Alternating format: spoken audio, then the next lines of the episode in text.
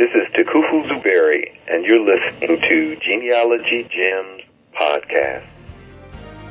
Welcome to the Genealogy Gems Podcast, providing quick and innovative ways to make the absolute most out of your research time and creative ideas for sharing and displaying your family history. I'm your host, Lisa Louise Cooke.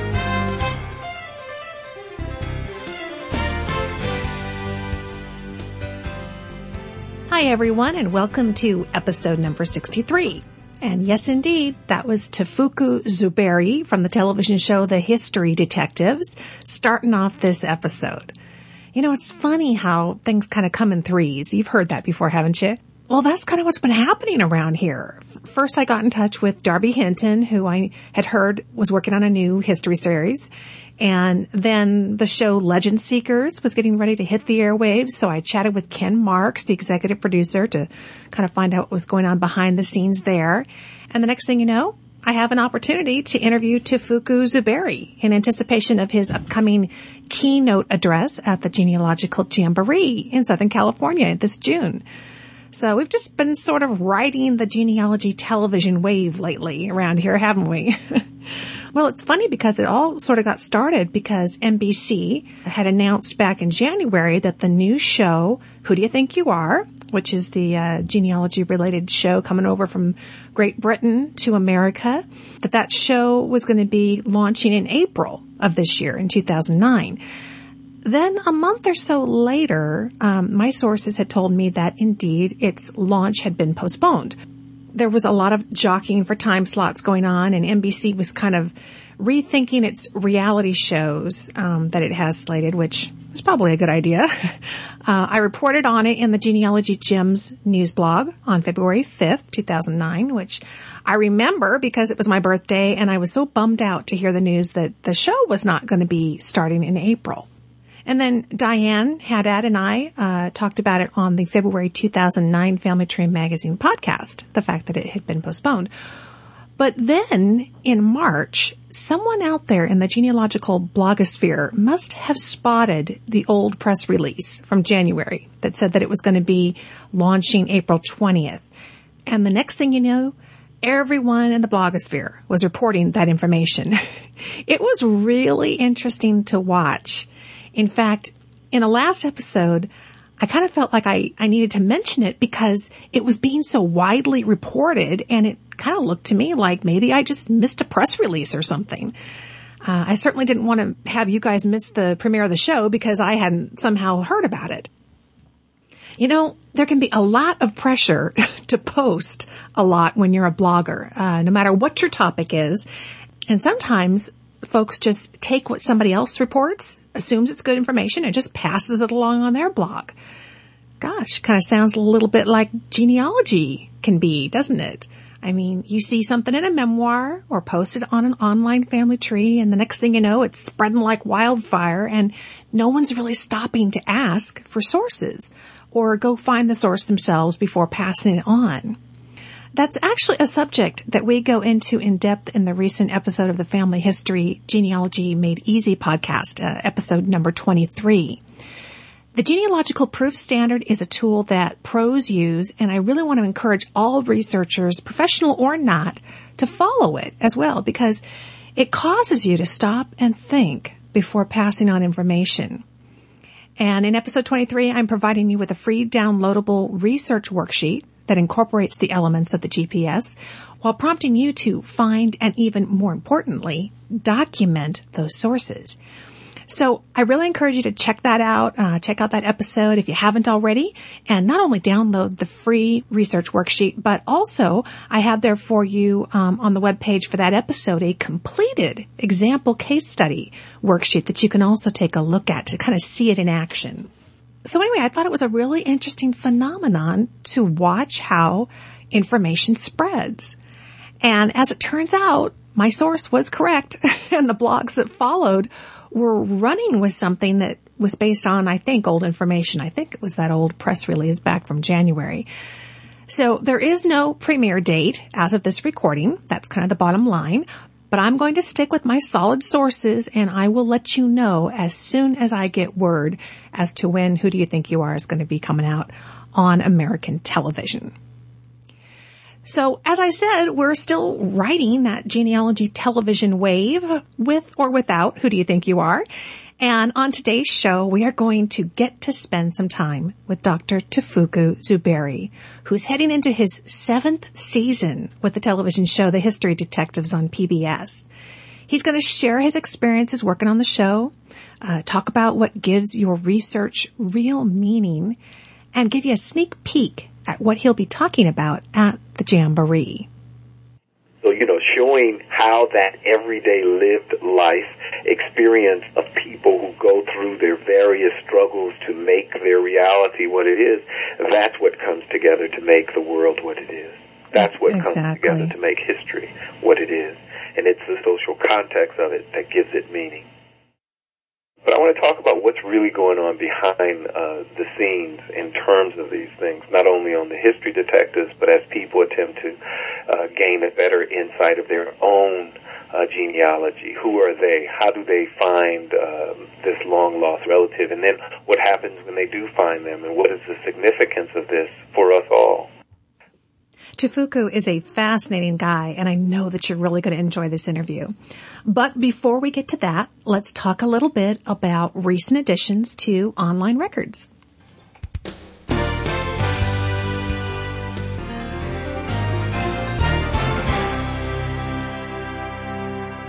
Well, in March, Ancestry reported that they are adding or updating more than 775 databases and or book titles on ancestry.com. And that's an average of more than 35 titles each workday. Quite a bit. Um, as for new content, last week they announced the first release of a collection that is all about the history of London and all its inhabitants over a 400 year period. And the records include parish and workhouse records, electoral rolls, wills, land tax records, and school records. Uh, when complete, the collection is supposed to include more than 77 million records. And updated collections include the UK city and county directories from 1600 and 1900s, Vancouver, British Columbia passenger list. Those are Chinese arrivals, um, just for six years, 1906 to 1912. The Sands directories, Sydney and New South Wales, Australia, 1858 to 1933. And uh, some of the collections that are going to be coming soon to Ancestry are the U.S. Family and Local History books, that is expected to begin here in April of 2009. And they've recently been focusing on Canadian and international family and local history books, but in April, they're beginning to release more U.S. family and local history books. And they say that they usually release at least one new book every weekday. Might want to be checking back to see what's new there. Also coming up are going to be Delaware 1890 U.S. Census Fragment, South Dakota territorial and state censuses 1885 and 1895. That's an update. Returns from U.S. military posts between 1800 and 1916. Now that's expected to launch in May, and those returns are mostly from military posts around the U.S. containing the names of individuals at each post, uh, the names and the duties of the officers, the number of officers, and lots of other great information. Um, the images are going to be released by themselves first and then put into the World Archives project for community members to help transcribe. They're also expecting an update on the World War II draft registration cards in May of 2009. And they'll be adding draft cards for the state of Illinois. Uh, this is more of the fourth generation or old man's draft, as they called it. And there's going to be the U.S. Historical Newspapers collection that will be getting updated in May. Papers from new cities are going to be added. And also in May, you take a look for the Alabama State Census, 1820, 1850, 1855, and 1866. And that is also part of the World Archives project. Also, an update in May on the 1890 U.S. federal censuses. These are going to be improved images, newer, higher quality images that are replacing the current images that are out there. And finally, um, Ancestry has been talking about launching some upcoming improvements to the website. Now, one of them is lifespan filtering. They've heard loud and clear from all of you who've um, gotten in touch with them about this and have told them that you don't want to see the 1930 census results when searching for someone who died in 1890. So they are going to be making a search algorithm change this month that will stop results from showing up that are outside a person's stated lifespan. So hopefully that will help you hone in a little quicker on the people that you're looking for. And they'll be announcing more information about that as they get a little closer to the launch. The other um, thing that they are looking at adding to the website is hint engine for trees.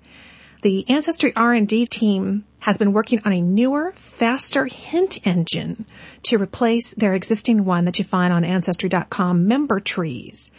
So this April, April 2009, they will replace the part of their system that provides hints to other trees, not the hints for records, just other trees. And the main benefits of this new hinting engine are supposed to be faster calculations of new hints and the ability to consider a larger set of other trees as they develop the tree hints. So later this year, they expect to replace the record hinting with similar benefits also for their users. So lots of great things to look forward to. And uh, next, we will look forward to hearing from some of you in the mailbox.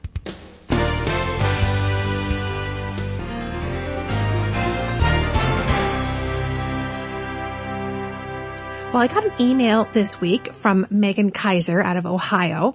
And uh, let me read it to you, and I want to get some of your input on this. She says, Hi, I love your podcast. I have a question. I have Family Tree Maker 2009 Platinum Edition. I have at least one instance in my husband's tree where two first cousins married. This, of course, means that some of the tree overlaps itself. I cannot get the Family Tree Maker software to recognize that the people are the same. I tried contacting the software company and got nowhere. I read all the booklet that came with the program and I read all through the help files in the program. Do you or any of your listeners know if I am just missing something or can it not be done? This is beyond frustrating as I am trying to get all the research into the computer and organized, but I can't finish that family until I know what to do. Thanks in advance for any help that you can offer. I love your podcast and subscribe to Family Tree Magazine, Genealogy Gems, and Family History Genealogy Made Easy. Keep up the great work and thanks. Well, thank you, Megan, for writing in. And I am just going to say right up front, I don't use Family Tree Maker software, so I am clueless about what the answer to this question is. But I know that there are thousands of you out there who do listen, and I'm sure that many of you may be using Family Tree Maker and could help Megan out. So I'm putting a call to action out to all of you listening. If you have an answer from Megan Kaiser about how to deal with this first cousin issue within Family Tree Maker 2009 Platinum Edition, drop me a line at genealogygemspodcast at gmail.com or if you want to uh, record a voicemail with your answer, and I'll play it on the show, would love to do it, call 925-272-4021. And let's see if we can't help Megan out uh, to solve this problem so that she can keep going forward.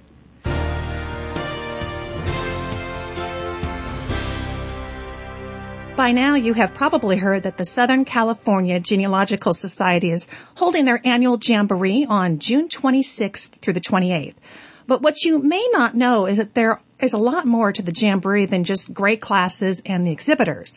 For example, at the Friday night banquet, they have arranged for a very special keynote speaker, and I'm really excited to have him here on the show with me today. Now, you know him as one of the sleuths from the PBS series History Detectives, Tukufu Zuberi. Welcome to the show, Tukufu. Well, thank you very much. It's my pleasure to be here. well, I am so glad that you could join me today. I know you've got a busy schedule, but we are all looking forward to hearing from you at the Jamboree. But now before we get into what's going to be going on at the Jamboree and your visit there, let's talk a little bit about what all the genealogists know you from and are, and have enjoyed so much. And that is your History Detectives television show. Is it now in its sixth season? Uh, Lisa, this is going on our seventh season. Going on your seventh. Last year was our sixth season, and this year will be our seventh season. And we've been filming. I've been out in the field traveling all over America, going where others not dare go to find the truth of some very, very important object. Uh, sometimes a not so important object. right. That's part of what you're discovering there, right? that's right. That's right. So it's been a, a wonderful, um, a wonderful season. I, you know, there's two components to these seasons for me. There's the one where we film the episodes and then the ones where they show the episodes. And the filming of it is really a joy because basically people in America, everyday people in America, have opened their doors and allowed us to come in with our camera crew and everything. And they have made it uh, a very hospitable situation for us. They've been very inviting and they open the doors to their lives as well. Uh, you know, and so we've had some fantastic episodes coming up on the History Detectives this year. Well, and, and that makes so much sense because you guys are really blending everyday people's stories with American history, with world history, and it's wonderful that they invite you in and that you get a chance to share how those things connect.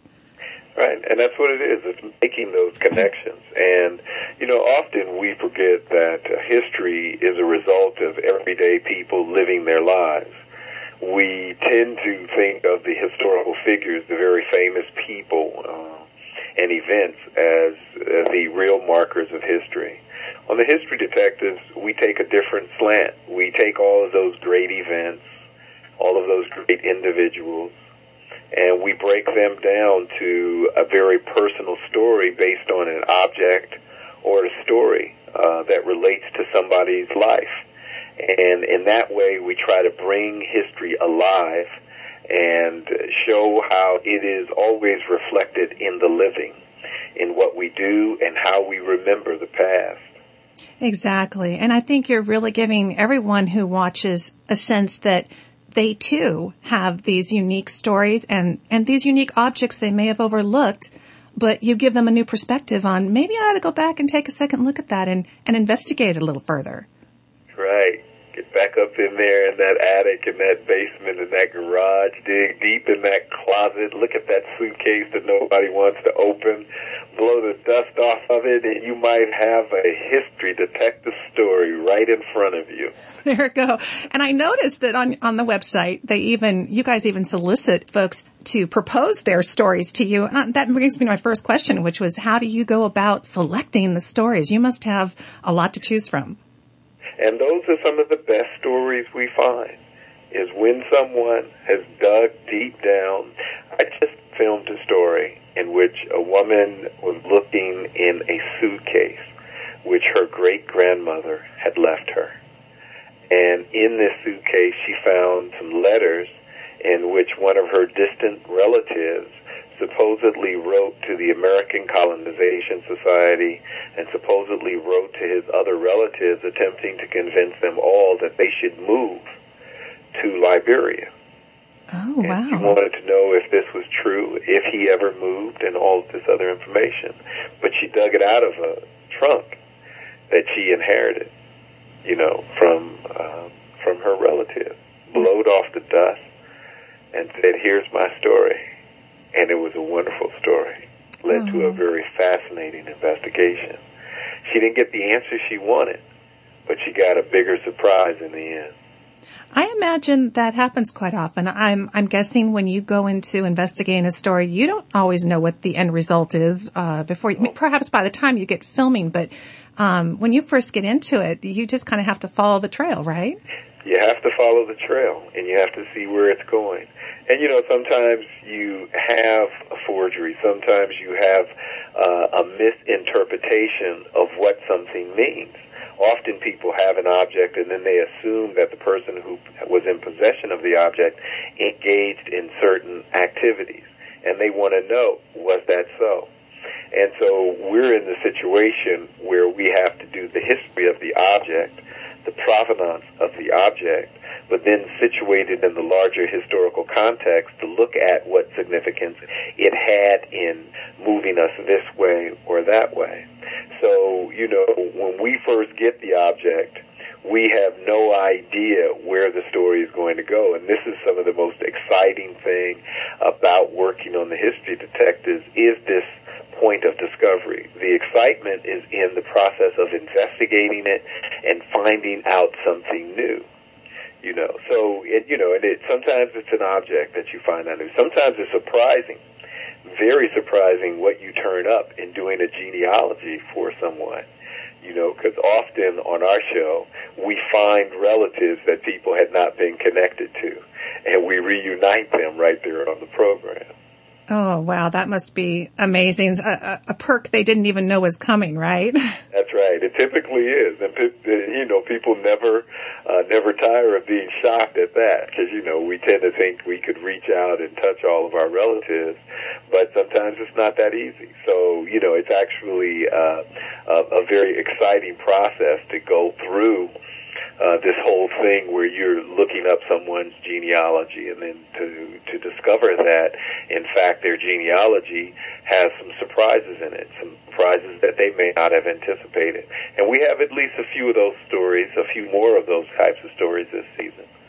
And that's a really good reminder, particularly I would think in this day and age, it's getting easier and easier to forge document when we hear those stories. And you guys, as you approach them, you always remind the viewers you know, you can't just take the initial information as gospel. You know, you have to start by questioning that and then move forward down the trail. That's right. So, looking back at the all these seasons that you've done, do you have a particular episode that uh, sticks out in your mind, or that was just a shocker for you that you you still look back fondly on? Uh, you have a couple. One show which uh, really, uh, I don't know, kind of helped me see the potential of what could be done on the History Detectives. Because, you know, for me, the, the History Detectives was the first opportunity I had of doing television like this. I was a scholar working at my research all these years. Exactly. And so what the History Detectives did is it allowed me to become involved in television in a way that I hadn't been involved in before and that's fascinating for me, and it has been uh, fascinating uh, for me because it has allowed me to to really get involved in um, you know in in in people's lives and in understanding about people's lives in ways that I had never done before.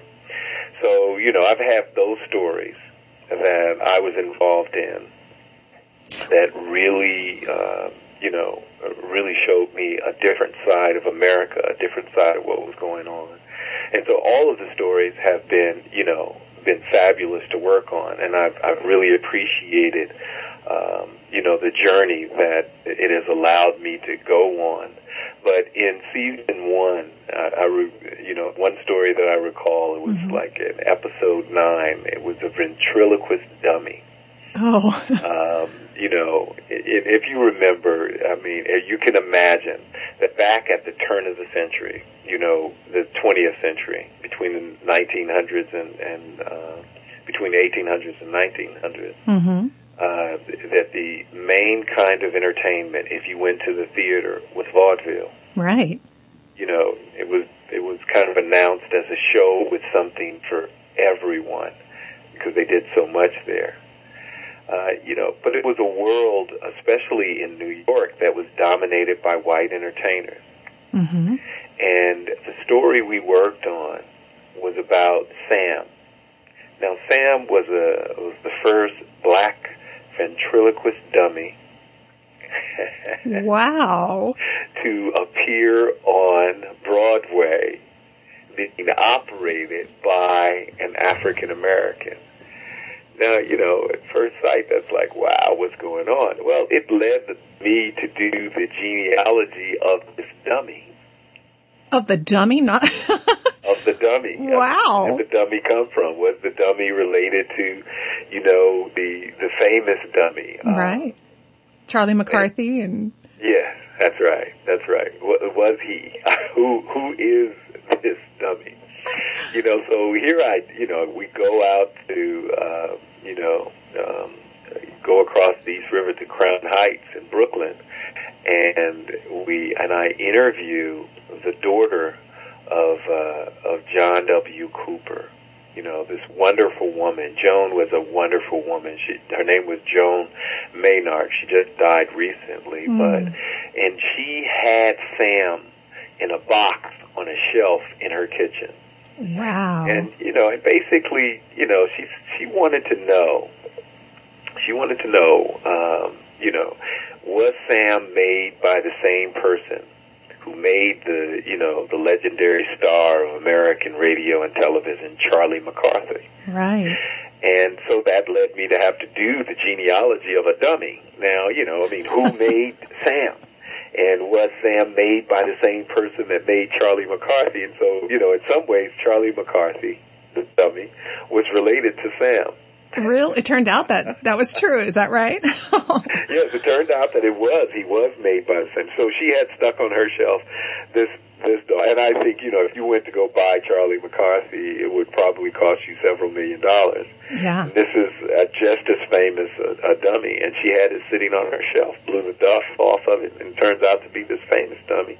Not only that, we were able to explain to her how her father integrated uh, vaudeville and then on top of that, we located a tape recording, a record, a phonograph, a record, which was, uh, you know, an album, as they used to call them, which had the voice of her father and, you know, him performing his act with Sam. Had she heard that before? we played it for her in tears, she oh. explained, I had not heard, she had not heard her father's voice since the 1960s when he died. Wow. How? Where in the world did you find the record? It was. We were doing research and doing our background research. We found this information oh. out about. Um, you know, about John W. Cooper, who was her father, and you know, and he was a pretty well-known African American ventriloquist, uh, you know, from the turn of the century all the way up to the 50s. And so, you know, there was a recording made of him doing his act someone who was recording famous ventriloquist acts. Oh, how specific and unique. And really, you were not only restoring the family history to her, but you were really restoring American entertainment history. That's right. That's absolutely right. And you know, and it's always amazing that in in doing some of these stories, we're able to do that because we're able to go places where others didn't go, or people have sat it down. I mean, you know, last season we did this story around a particular book, which was, you know, and the question is, is this novel? And if it's a novel, who wrote it? And did this certain person write it? And we were able to establish who did not write it, and that was who most people had claimed had wrote it. We did ah. research historians had not done in terms of, of that whole research. And when we talked to them, they were quite uh, fascinated to, to have received the information. I mean, you know, this season we did another story which was about it's about an, a Native American who uh, supposedly received a pardon from President Fillmore. You know, and the question is, why did President Fillmore pardon this particular Native American? Right. And now this is a major thing given that presidential pardons were very rare, right? Turn of you know in the middle of the 19th century, and so in when we talked to the various historians of that area, either historians of presidential pardons or historians of Native American history, they knew nothing about this case. Wow! And did we you able to bring that to light? You tracked it down. That's right. And then to not only bring to light the historical fact, but the social context of it. Yes, to exactly. give people a sense of why it's happening and why it's important, and you know, and, and what it meant for it to happen at that time. And just because it hasn't made its way into the history books doesn't make it something that is not fundamentally important historically. So, you know, showing how that everyday lived life experience of people who go through their various struggles to make their reality what it is, that's what comes together to make the world what it is. That's what exactly. comes together to make history what it is. And it's the social context of it that gives it meaning. Stay tuned because I've got more for you from Tukufu Zuberi right after this. Are you looking for a way to get even more genealogy gems that will power boost your research, inspire your creativity, and give you the motivation that you need to tackle that brick wall? Well, become a Genealogy Gems premium member. You'll get two extra members only episodes every month, packed with great information that you can use right away. An instructional video series walking you through the best internet tools step by step. Our current series is called Google, a gold mine of genealogy gems. And in each episode, you can follow along with me as I show you online how to get the most out of Google. If you enjoy the Genealogy Gems podcast, then you're gonna love being a premium member. But don't just take my word for it. Here's what your fellow podcast listeners have to say. This is Melissa Parker in Tennessee. I'm just calling to let you know how much I'm enjoying your Genealogy Podcast Premium Edition. I especially love the handwriting analysis with Paula Sassi. And all the tips and information that you give is just so wonderful. I would encourage anyone to become a member of your Genealogy Gems Podcast Premium. To become a premium member and start reaping the benefits right away, go to genealogygems.tv and click the Join Today button. And by entering the special coupon code SAVE20, that's S-A-V-E 20, you will get 20% off the annual membership. Genealogy Gems Premium Membership. It's where you belong.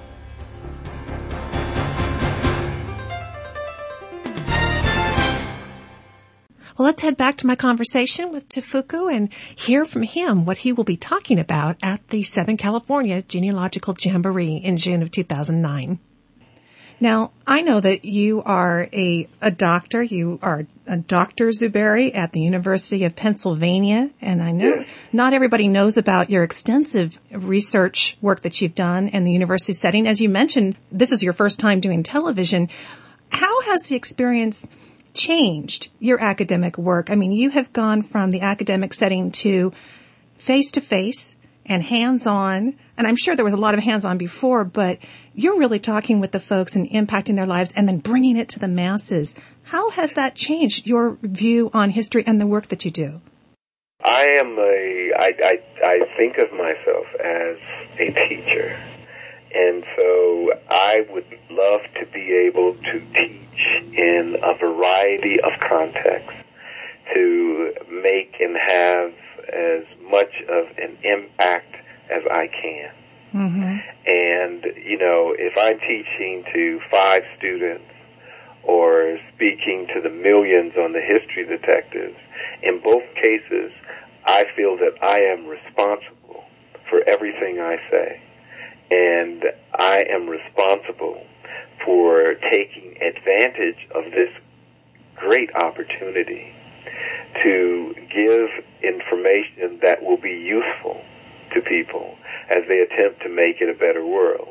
And what I mean by that is that my research in uh, in the Department of Sociology at the University of Pennsylvania has allowed me to go all over the world because my research has involved and engaged the entire world, and especially Africa. So I've probably visited every country in Africa, most of the countries in Europe, a lot of the countries in Latin America and the Caribbean, and and in these visits, I have had the opportunity to also engage in education, in teaching, and in trying to deliver uh, the message from what I've learned by observing my reality and to use that information to help us make it a better world. So I think that when I do the history detectives, I'm engaging in the same thing, only rather than talking to five people in a class or a hundred people in a class or uh, 500 people at some large academic meeting, I'm speaking to millions. So my responsibility is just that much more important. And that's how seriously I take it. Well, I think I think it's tremendous, and I think we're all very fortunate to have somebody with your background reaching us through our television sets. And I know that the genealogists who are going to be attending the jamboree in June are really excited about getting to be recipients of the kind of teaching that you do. Tell us a little bit about what you'll be doing at the jamboree. Well, I'm going to talk about finding your roots in the 21st century. And I'm going to talk about the lessons that I think we can offer from the history detectives. You know, it, it the, the the the big thing I think that I bring to the history detectives is, you know, my view, my observation of historical and cultural processes that really shape the world we're living in, really shape the society that we engage with.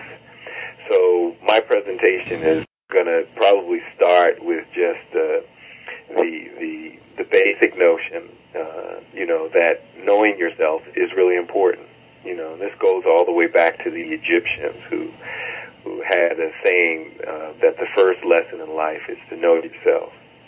Uh, and then I'll talk about my many, gener- you know, many kind of genealogical investigations on the history detectives uh, and what I've learned from them, and some of the, you know, the implications of that in terms of the recent boom in genealogical research.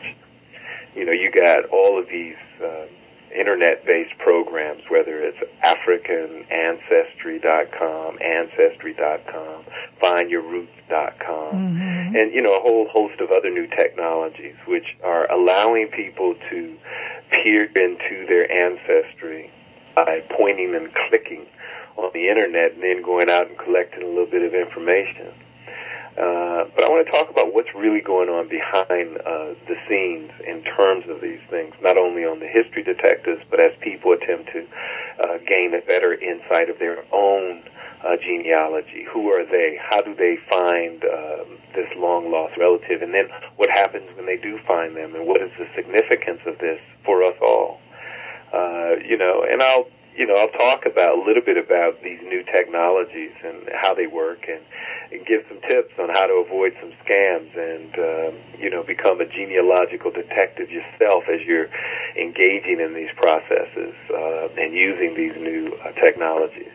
I'll kind of conclude, you know, with my own personal information, uh, you know, a little bit about my own genealogy and how my own investigation using some of these new technologies, where it took me. Oh, well, it sounds fantastic. I, I think you're absolutely right. As records become more readily available, then we find we have a little bit of extra time and we become really yearning for that contextual information. How do these people fit into history and, and all of those elements? I, I just think we're all going to be um, riveted and really excited to hear you speak at the Jamboree. Excellent. I really look forward to it. Hey, thank you so much for uh, joining us here today on the podcast. All right. Thank you. Well, that wraps up this genealogy channel surfing episode of the Genealogy Gems podcast. My thanks to Tukufu Zuberi from the History Detective Show for joining me today on this show. To stay up to date on everything that's going on with the podcast, be sure and sign up for my free e-newsletter. You'll get two emails a month with kind of some sneak peeks about what's coming up on the show and research tips and recommended websites that you're not going to find anywhere else. And best of all, what you will not find anywhere else is that in your confirmation email, you will get a link to my free ebook. It's five fabulous strategies for Google research for family historians. It's a 20 page ebook full of tips and ideas that you can just start using right away. Good, simple working tips that will help you be more effective in using Google. So just head to the website at genealogygems.tv, click the little uh, sign up box on the left hand column and uh, you'll get the newsletter and you'll also get that free ebook on Google research tips. We'll have a wonderful week. I'll look forward to hearing from some of you on your tips and ideas for our podcast listener and their question about Family Tree Maker software. But until then, thank you so much for listening, friend. I'll talk to you soon.